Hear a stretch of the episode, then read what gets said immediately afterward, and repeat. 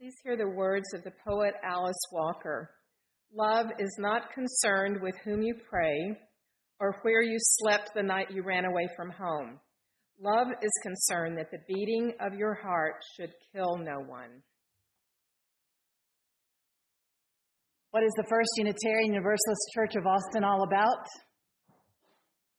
We gather together in community to nourish souls transform lives, and do justice.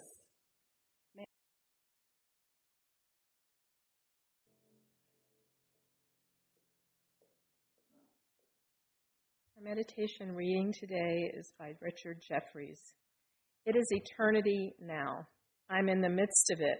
It is about me and the sunshine. I'm in it as the butterfly in the light laden air. Nothing has to come. It is now.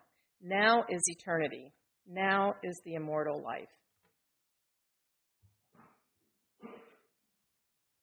I've only been here a couple of months, but I feel that it is exciting to live in the state capital, don't you? This weekend, the Occupy Austin protest began, and it's supposed to go through the uh, first part of December.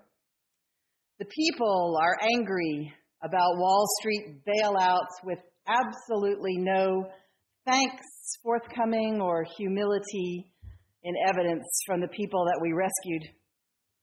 We're angry about credit cards moving the due date, even though we have it paid on automatic payment. They move the due date so that we're late. We didn't even notice it unless we watch them like hawks. And then they're charging us 29% interest if any of y'all own credit card companies, I'm sorry, but that is wrong. We're angry about home foreclosures and predatory lending practices. We're angry about out of control health care costs and about the unavailability of health insurance, even for middle class people. And we're angry that people are not taken into account in corporate decisions with the same kind of religious fervor that the bottom line is taken into account. And we can stand on the Capitol steps of all the towns across America, and the people can show we're angry. But this sermon is not about anger, this sermon is about love. And this sermon is about what will happen on the Capitol steps next weekend, which is that we're going to have a wedding or two. Yeah, Marriage equality on the Capitol steps, 5 to 7 next Saturday afternoon.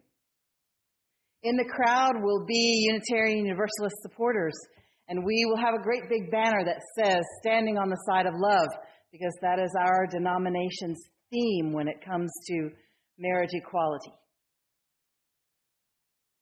It takes courage to stand with folks who are protesting. It takes courage to come out as a gay person.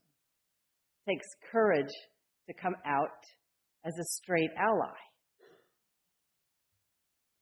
If you are a straight person, there's a lot you don't have to think about if you don't want to. If you're a straight white person, there's even more you don't have to think about if you don't want to.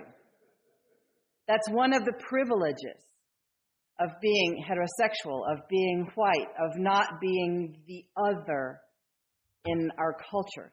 But this congregation is talking about radical hospitality. And so I want to talk to you about it. Uh, this is not the last talk that we'll have about it. I hope to have more talks with you when we're in a context when you can talk back more than just saying, you know, amen or uh, I don't like that.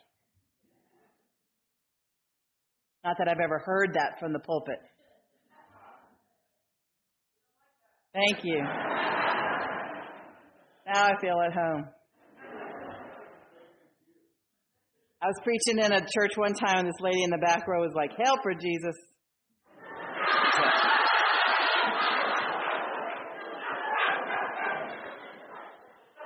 That's not good.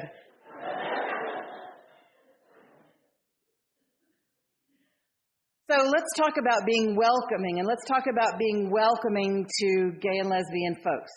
There are lots of different layers of welcome that I'd like to talk to you about. And the first layer of welcome is where many, many congregations are um, congregations of, of all kinds now, and that is we welcome gay and lesbian folks into our congregations. We'll sit there next to you in the pew, and we won't imagine you're going to hell. But please, you know, don't just don't talk about it too much, and um, don't try to like bring your children forward to be baptized or talk about your anniversaries. That kind of welcome has a problem in that it's not all that friendly. And it's easily irritated. People who are having that level of welcome, I've, um, they, well, I just want to say they're easily irritated. Um, which I also am easily irritated, but it's about a whole different thing. I'm irritated about stuff you should be irritated about. That's all I'm saying. So, a middle layer of welcome, let's get out of this dangerous topic. A middle layer of welcome is a more informed welcome. Um, people who have this middle layer of welcome are aware of the history and the struggle of the other. When it's uh, civil rights for African American people, people are aware of the history of the civil rights struggle. When we're talking about civil rights for gay and lesbian people, people on this layer of welcome, they know what Stonewall was. They know who Harvey Milk was. They know basically what heterosexual privilege is. And I know that you all know that stuff too, but I want to just tell you a tiny bit about it, um, just in case there's somebody here who doesn't know about heterosexual privilege. And that is, what do you, the privileges are the ones you give up when you come out. Um, one, you you give up the privilege of not having to think about it anymore. You give up the privilege of not having to explain yourself. People don't look at your life partner and go, well, you know, a lot of heterosexual people do have to defend their life partner. Don't get me wrong. I know that's true. I know there are people who go, honey, you could do better. Darling, really. But there's nobody who actually says, ew, I just can't think about it. Um, there actually was a lady who said that to me in a in a church long, long, long ago, uh, back before I came out. She was like, "Oh, this gay, I just don't even, I don't know one, and I don't want to know one, and I don't even think I could be in the same room with one." Well, what I know now is she lived in the house with one. Her son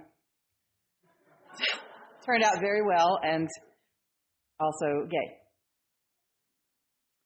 um, and an activist. So I'm sure she knows. In, uh, in most states, if you're gay, you can't get married. More than that, you don't have public support for your relationship. Usually, if you have a bunch of straight friends and one of them is in a straight relationship, everybody asks about, you know, well, where did you go? Did you have a good time? What did he say? What did she say? Oh man, that's romantic. Oh, I can't believe it. And um, if you're a gay person with straight friends and you're in a new relationship or you're in a relationship, it's a big deal for them to even ask about the person by name, and much less to say, oh, "It's your anniversary coming up," or um, to say, "How how's it going? What did she say? What did you say? What did she say? Oh, that's so romantic." That never happens. They just go, "Oh, uh, yeah." Uh,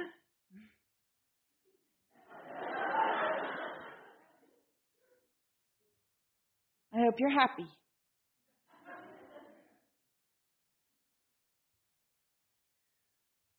A big deal for your family to send them a present at Christmas.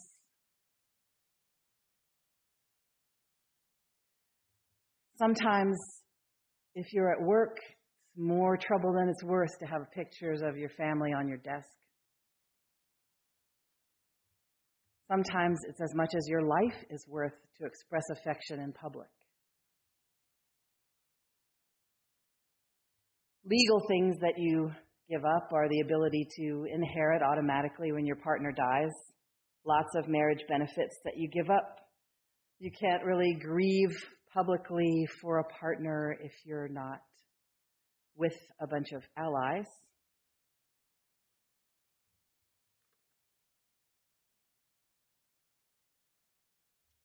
Ugh.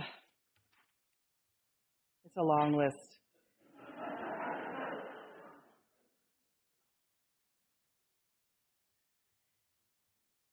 In coming out, a gay person gains the sense of living authentically. In coming out as a straight ally, a straight person gains a sense of living authentically, even with the things that you've given up. And so, I want to talk to you about being an ally.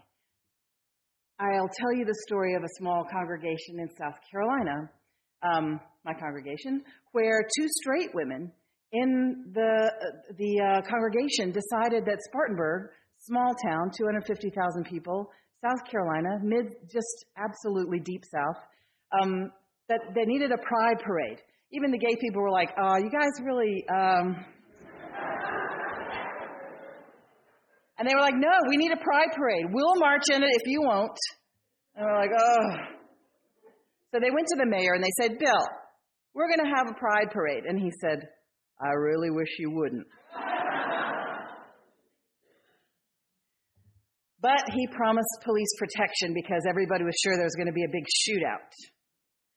And so we gathered, about 600 of us, in the parking lot of the Unitarian Universalist congregation, and we marched downtown. And there were about 30 protesters telling us we were going to hell. And we did not engage with the protesters because we had people lining the route with big rainbow umbrellas behind them, so we could really barely even see the protesters. And it was a lovely, lovely time. And I will tell you this the next year in this small town in South Carolina, 1,500 people came out black, white, gay, straight, everybody who was anybody from several towns around came to the Pride Parade, and it was a great event. That is ally. This congregation also on coming out weekend used to have a coming out coffee house where they would move all the pews and have a dance party for straight people, gay people, everybody in the congregation would come. And there was an older couple who really knew how to dance well, and a straight couple, and they would give us all shag lessons. I don't know if y'all know shag dancing, that's a big South Carolina thing to do. And so all the gay people, and we were all dancing to um, you know, 60 Minute Man and uh, other songs of the Motown era. We were having a good time. And people would come in hesitant, shrinking, and come to life in that little coffee house. So, what I want to say is there are many ways of standing on the side of love. There are many ways of being an ally. Just be an ally by trying on some of the loss of privilege that you would have if you were gay. Just think about not touching your partner in public for a week. Just think about using gender neutral language as if you were trying to hide what gender your partner was. Just think about the looks you would get if you said, I went to the movies with my partner last night. Now, partner can be a husband, can be a wife, but in those looks that you get, You'll just get a tiny little taste of what life is like for a gay person every day. Try it on. Kaya and I are going to sing you a song that I wrote for Coming Out Day one year, long, well, uh, several years ago. It's based on the story that is told of the King of Denmark. I don't know if you've heard this story. When the Nazis took over Denmark and asked all the Jews to wear gold Star of David on their armband, the next day, the King of Denmark took a walk with a gold star on his armband, and by that afternoon, everyone in Denmark was wearing one. So at the end of the song, we ask you to stand, and we will stand with you. Not just asking the gay people to stand, we're asking us to stand together.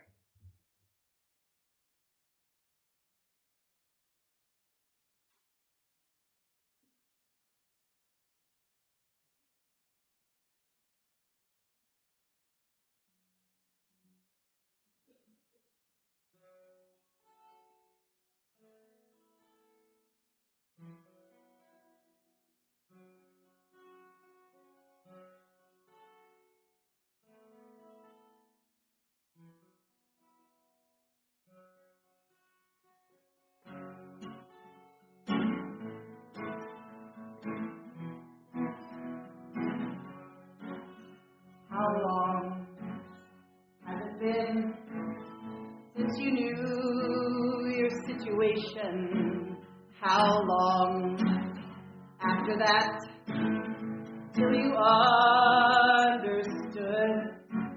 How hard did you pray to make it go away?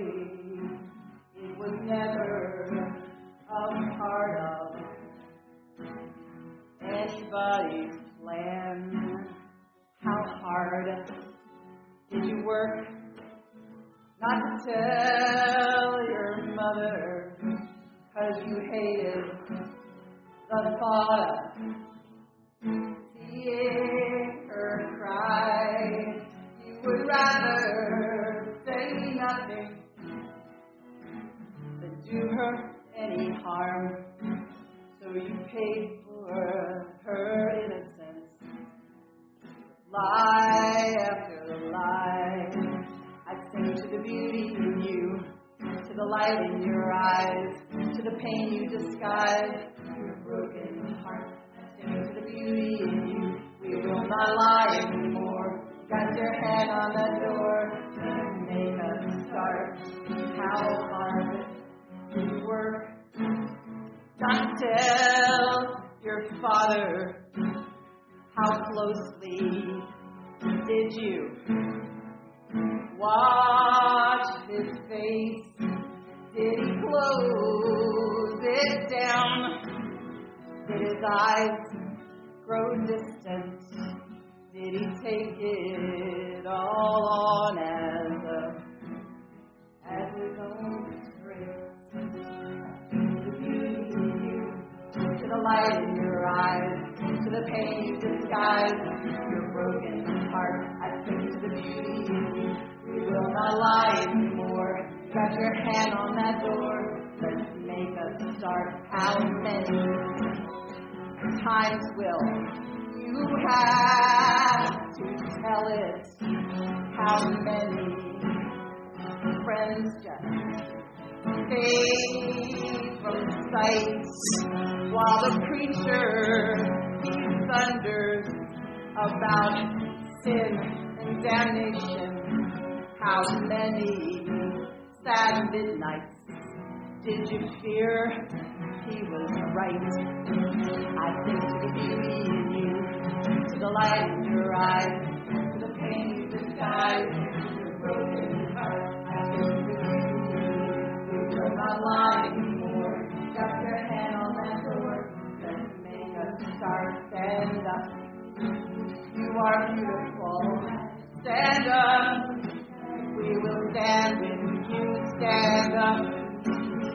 You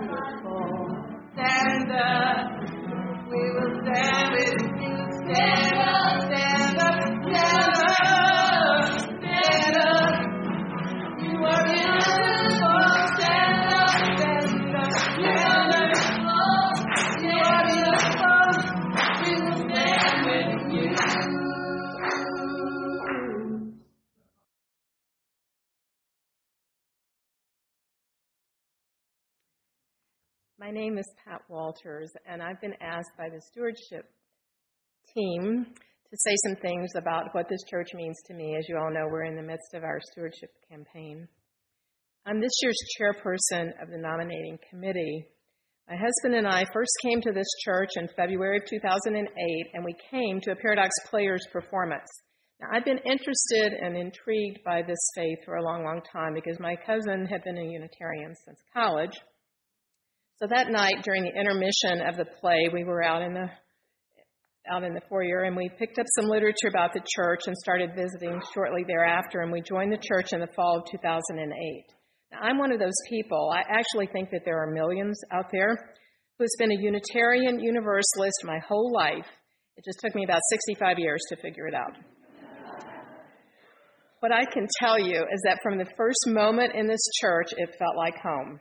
I loved the sanctuary. I loved the candle wall. I loved that questioning my faith was not only encouraged, it was almost a prerequisite. I loved the people I met, and I loved the spirituality I sensed.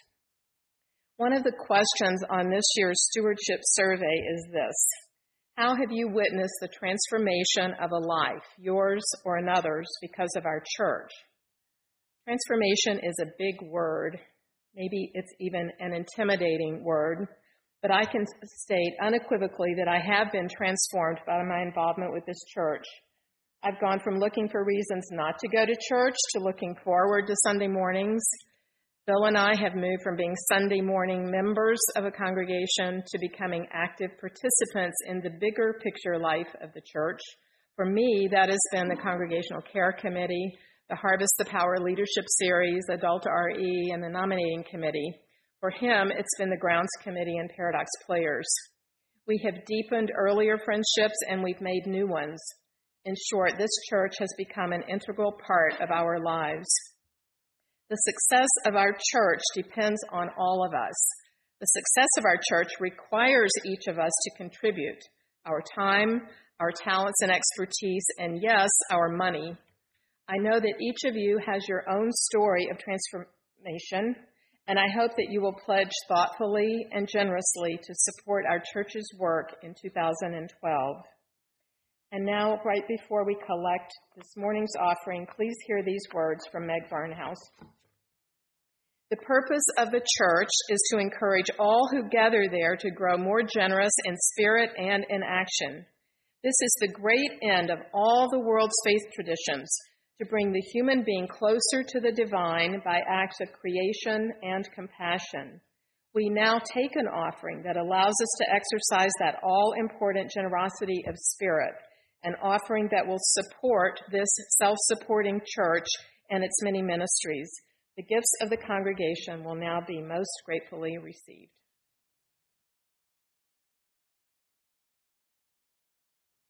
And now, as we go forth into the world, may we find that this experience changes us, coming together to see one another's beautiful faces, to think together, to feel together, to give together, to receive together. May you go into the world and may you be blessed, and may you be a blessing.